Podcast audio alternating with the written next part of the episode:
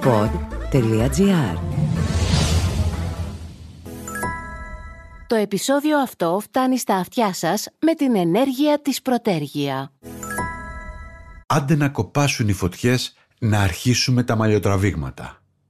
Ή πιστεύει κανείς ότι αλλάξαμε και θα αντιμετωπίζουμε τις φωτιές όπως το Λονδίνο ή η Ιβηρική Χερσόνησος?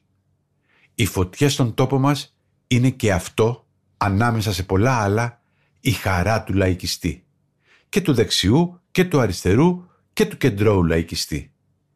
Ανάλογα ποιος κυβερνά, οι άλλοι φωνάζουν ότι θα έσβηναν καλύτερα τις φωτιές. Γιατί ως γνωστόν, οι πολιτικοί μας, εκτός από δικαστές, οικονομολόγοι, διπλωμάτες, στρατιωτικοί, σεισμολόγοι, είναι όλα αυτά μαζί και επιπλέον και μετεωρολόγοι και πυροσβέστες. Σαν τον ψεκασμένο βουλευτή που βγήκε από ένα λόφο να πει ότι δεν φυσάει. Είχε σαλιώσει το δάχτυλο, το είχε υψώσει και το είχε διαπιστώσει.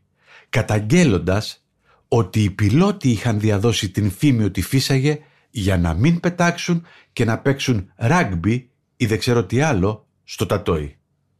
Αλλά ας παραμερίσουμε τις γελοιότητες του ενός και ας πάμε στις αστιότητες των πολλών.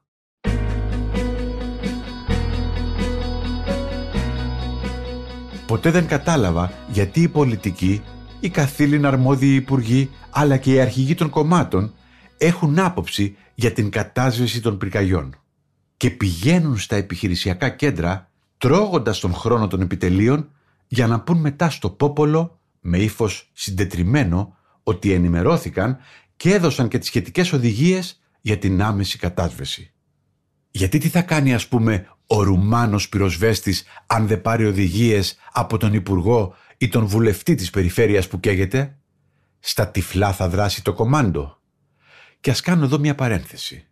Γιατί χαιρόμαστε να βλέπουμε τους Ρουμάνους πυροσβέστες με τις εξαρτήσεις τους και τις αποφασιστικές κινήσεις τους να ρίχνονται στις φωτιές με αυτοπεποίθηση, συντονισμένα και αποτελεσματικά?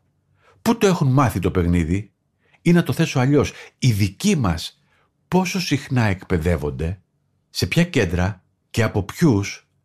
Δεν θέλω να σας στενοχωρήσω, αλλά η πλειονότητα των Ελλήνων πυροσβεστών έχει μάθει την πυρόσβεση απλώς από τους προηγούμενους.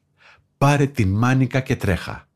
Μόλις πέρυσι άρχισαν οι εργασίες για την δημιουργία με χορηγία ιδιώτη του πρώτου κέντρου εκπαίδευσης πυροσβεστών στην πρώην αμερικάνικη βάση στη Νέα Μάκρη. Εδώ λοιπόν έγκυται η μεγάλη ευθύνη των πολιτικών. Η πυροσβεστική ήταν για δεκαετίες το προπύργιο των πολιτικάντιδων. Εκεί βόλευαν τους ψηφοφόρους τους. Και μόλις πριν μια πενταετία εντάχθηκε επιτέλους και η πυροσβεστική ως επιλογή στις πανελλαδικές εξετάσεις.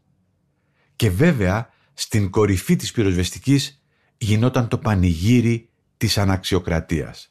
Θυμηθείτε ή αναζητήστε τις κατηγορίες που αντάλλασαν οι ηγέτες του πυροσβεστικού σώματος στις φωτιές στο μάτι. Ντροπιαστικοί διάλογοι που εν πολλοίς εξηγούν γιατί χάσαμε εκατό ανθρώπους τότε στις φωτιές.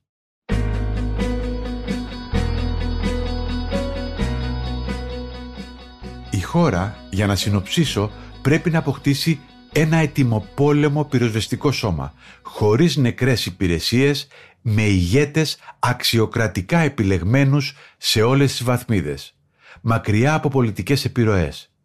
Και είναι σημαντικό που Υπουργός Κλιματικής Κρίσης και Πολιτικής Προστασίας είναι ο Χρήστος Στυλιανίδης, που δεν έχει κομματικές εξαρτήσεις και δεν μετέχει στην πολιτική κλωτσοπατινάδα. Ως Ευρωπαίος Επίτροπος μάλιστα είχε την αρμοδιότητα για παρεφερή θέματα, άρα δεν προσγειώθηκε σε άγνωστο πεδίο. Δεν αρκεί όμως ένας υπουργός. Τα κόμματα, τα κόμματα εξουσίας τουλάχιστον, θα πρέπει να συμφωνήσουν στην ύπαρξη μιας ομάδας που θα αναλάβει όλες τις πτυχές της πολιτικής προστασίας. Χωρίς να νοιάζονται για τον εκλογικό ορίζοντα, να προετοιμάσουν τη χώρα να αντιμετωπίσει τις μεγάλες φωτιές που έρχονται. Δεν είναι καταστροφολογία. Είναι η πρόβλεψη όλων των επιστημόνων της Ευρώπης. Είναι ο λογαριασμός της κλιματικής αλλαγής, ο οποίος θα είναι τελικά βαρύτερος αν υπολογίσουμε ότι ένα μετά το άλλο τα κράτη και το μεγαθύριο η Γερμανία επιστρέφουν ξανά στις παλιές μορφές ενέργειας. «Αυτοκτονούμε ομαδικώς», είπε πρόσφατα ο γραμματέας του Ο Η Ε, ο Γκουντέρες, αντιδρώντας στην εγκατάλειψη ουσιαστικά των μέτρων που θα επιβράδυναν την κλιματική αλλαγή. Στην Ελλάδα όμως, εκτός από την κλιματική αλλαγή, είναι και τα πεύκα και όλοι οι καύσιμοι ύλοι που διαθέτουν τα δάση μας και είναι και η αδιαφορία των ανθρώπων για την προστασία τους. Το ενενήντα πέντε τοις εκατό των πυρκαγιών στην χώρα μας είναι από αμέλεια. Η γιαγιά που βάζει τηγάνι στην αυλή και καίει την ηλία, ο νεοέλληνας που καίει τα ξερόχορτα στον κήπο του και καίει το μάτι. Η δημοσιότητα για τους δράστες των πυρκαγιών θα έπρεπε να είναι πρωτοσέλιδη και συνεχής. Όχι για να στιγματίσουμε τον απερίσκεπτο, που και αυτό δεν είναι κακό, αλλά για να καταλάβουν όλοι ότι οι φωτιές είναι δικό μας έργο, του παππού και του γείτονα, του κτηνοτρόφου και του εκδρομεά. Αν το πούμε και το ξαναπούμε, ίσως φρενάρουμε κάποιους από αυτούς και να μας μείνουν μόνο οι εμπριστές. Αυτοί που ορέγονται να βλέπουν φλόγες ή χρησιμοποιούν την φωτιά ως όπλο για την σύγκρουσή τους με την πολιτεία. Το «γέα πυρημιχθήτο» είναι φράση ανώνυμου αρχαίου τραγικού και το «στάχτη και μπουρμπερι» ανώνυμου νεοέλληνα.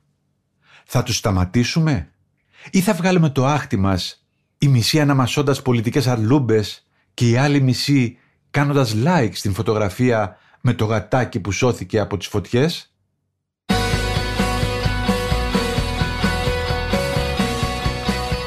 Ήταν το podcast «Τη φάση», αυτή τη φορά με τον Σταύρο Θεοδωράκη. Παραγωγή Αφροδίτη Χουλάκη.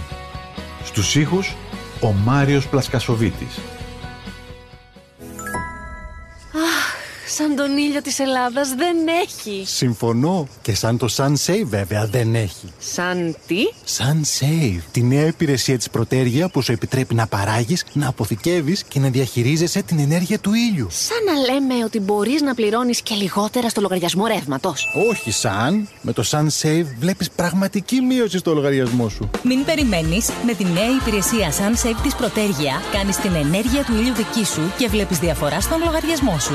Μπες στο Protergia τελεία gr ή κάλεσε στο ένα οκτώ τρία ένα ένα. Protergia. Ισχύουν όροι και προϋποθέσεις. Η μείωση στον λογαριασμό αφορά στις χρεώσεις προμήθειας ρεύματος και υποσυνθήκες προϋποθέσεις και στις ρυθμιζόμενες χρεώσεις και δεν αφορά στις λοιπές χρεώσεις. Αρμόδιος ρυθμιστής ΡΑΕ. Τη φάση.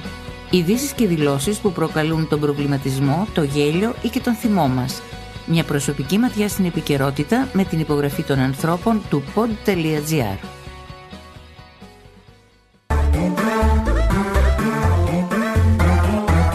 Pod.gr. Το καλό να ακούγεται.